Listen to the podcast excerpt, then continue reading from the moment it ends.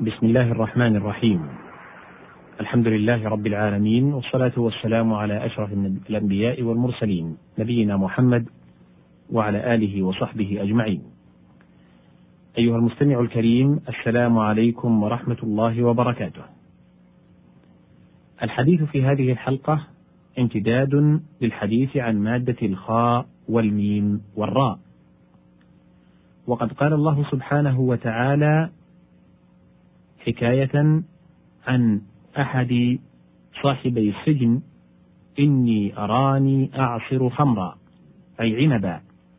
تسمية للشيء بما يؤول إليه كما يسمى الخمر عنبا تسمية له بما كان عليه وما كان منه. كقول الراعي النميري ينازعني بها ندمان صدق شواء الطير والعنب الحقيبا وعن الأصمعي قال المعتمر بن سليمان لقيت أعرابيا معه عنب. قلت ما معك؟ قال خمر. فكأنه قال أعصر عنبا. الخاء والميم والسين. قوله تعالى في سورة الكهف ويقولون خمسة سادسهم كلبهم. الخمسة عدد معروف والخميس خامس الأسبوع واسمه في قديم اللغة مؤنس. والخميس الجيش. قال الأزهري سمي بذلك لأنه مقسوم على خمسة المقدمة والشاقة والميمنة والميسرة والقلب. الخاء والميم والصاد. قال تعالى في سورة المائدة في مخمصة المخمصة مفعلة من الخمس وهو ضمور البطن. ومنه رجل خامص وخمصان البطن وامرأة خمصانة ولما كان الجوع يؤدي إلى ضمور البطن عبر به عنه. أي فمن اضطر في مجاعة. وفي الحديث تغدو خماصا وتروح بطانا. وفي الحديث أيضا خماص البطون خفاف الظهور يصفها بالعفة. وفيه في صفته عليه الصلاة والسلام خمصان الأخمصين. أي متجافي الأخمص عن الأرض.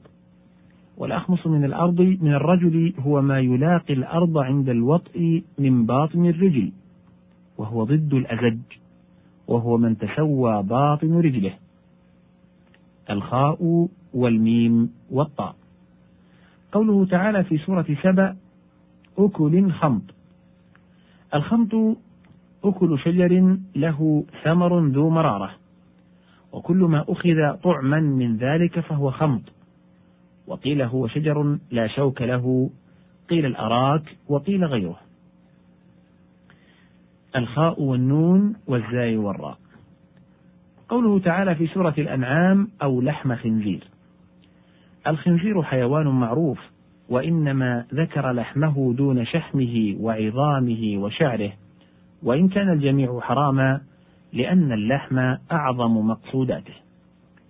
وقوله تعالى وجعل منهم القردة والخنازير أي مسخناهم على صورها.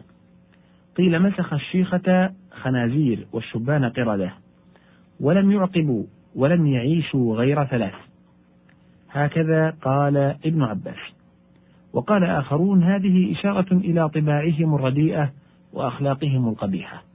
أي أن أخلاقهم أخلاق هذين الجنسين القبيحين لا يرى في الحيوان أخبث منهما. الخاء والنون والسين. قوله تعالى في سورة التكوير فلا أقسم بالخنس. جمع خانس وخانسة.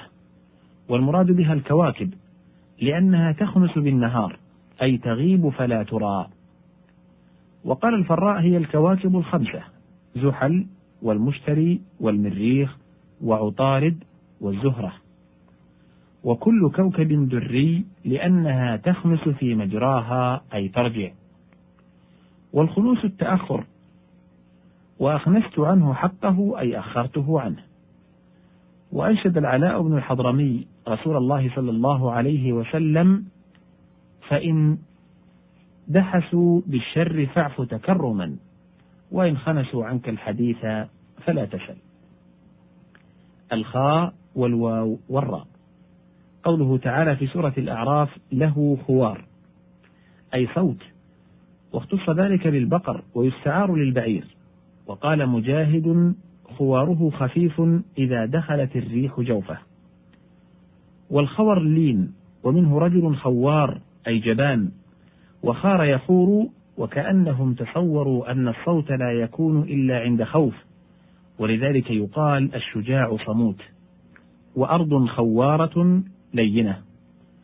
ويقال للنوق الغزال اللبن خور سمين بذلك لرقة لبنها.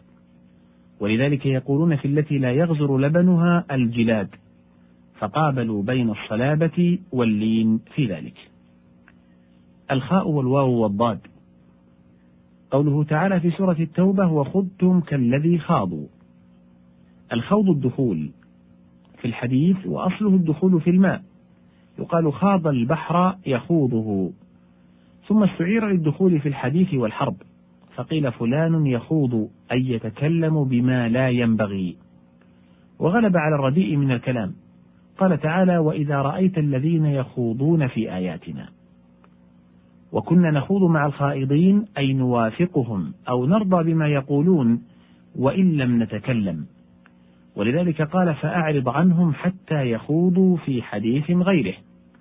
لأن من رضي فعلا أو سكت عليه عد كأنه فاعله.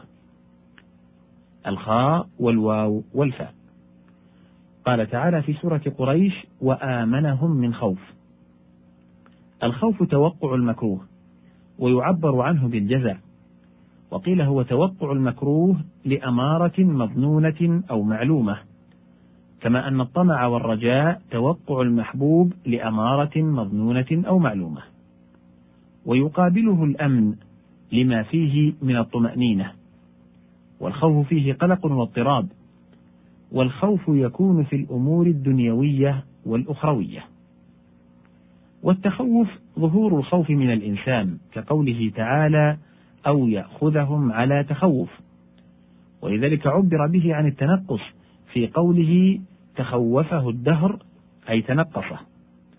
وعن علي رضي الله عنه أنه قرأها على المنبر في حال خطبته فقال ما التخوف؟ فسكتوا. فقال رجل التخوف التنقص هذه لغتنا. وأنشد لابن مقبل تخوف الرحل منها تانكا قردا كما تخوف عود النبعة السفن. أي تنقص سنامها يعني الناقة.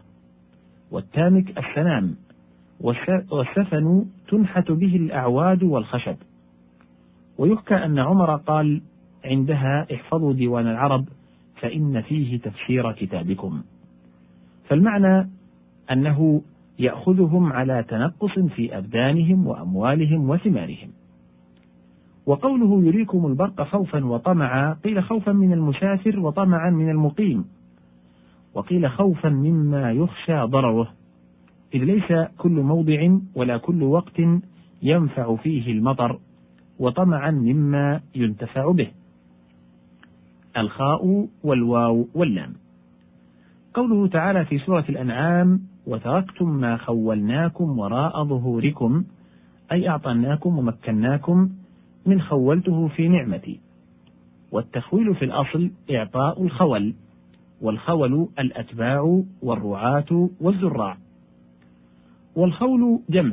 الواحد خايل نحو خادم وخدم. وكل من أعطى إعطاء على غير جزاء يقال له خول. قال تعالى ثم إذا خولناه نعمة. وقيل أعطاه ما يصير له خولا كالعبيد والدواب ونحوهم. وقيل أعطاه ما يحتاج إلى تعهده. إلى هنا ينتهي الحديث. وقد بقي في هذه المادة بقية. نرجو أن تكون تتمتها في لقاء تال بإذن الله. حتى ذلكم الحين أشكر لكم طيب سماعكم والسلام عليكم ورحمة الله وبركاته.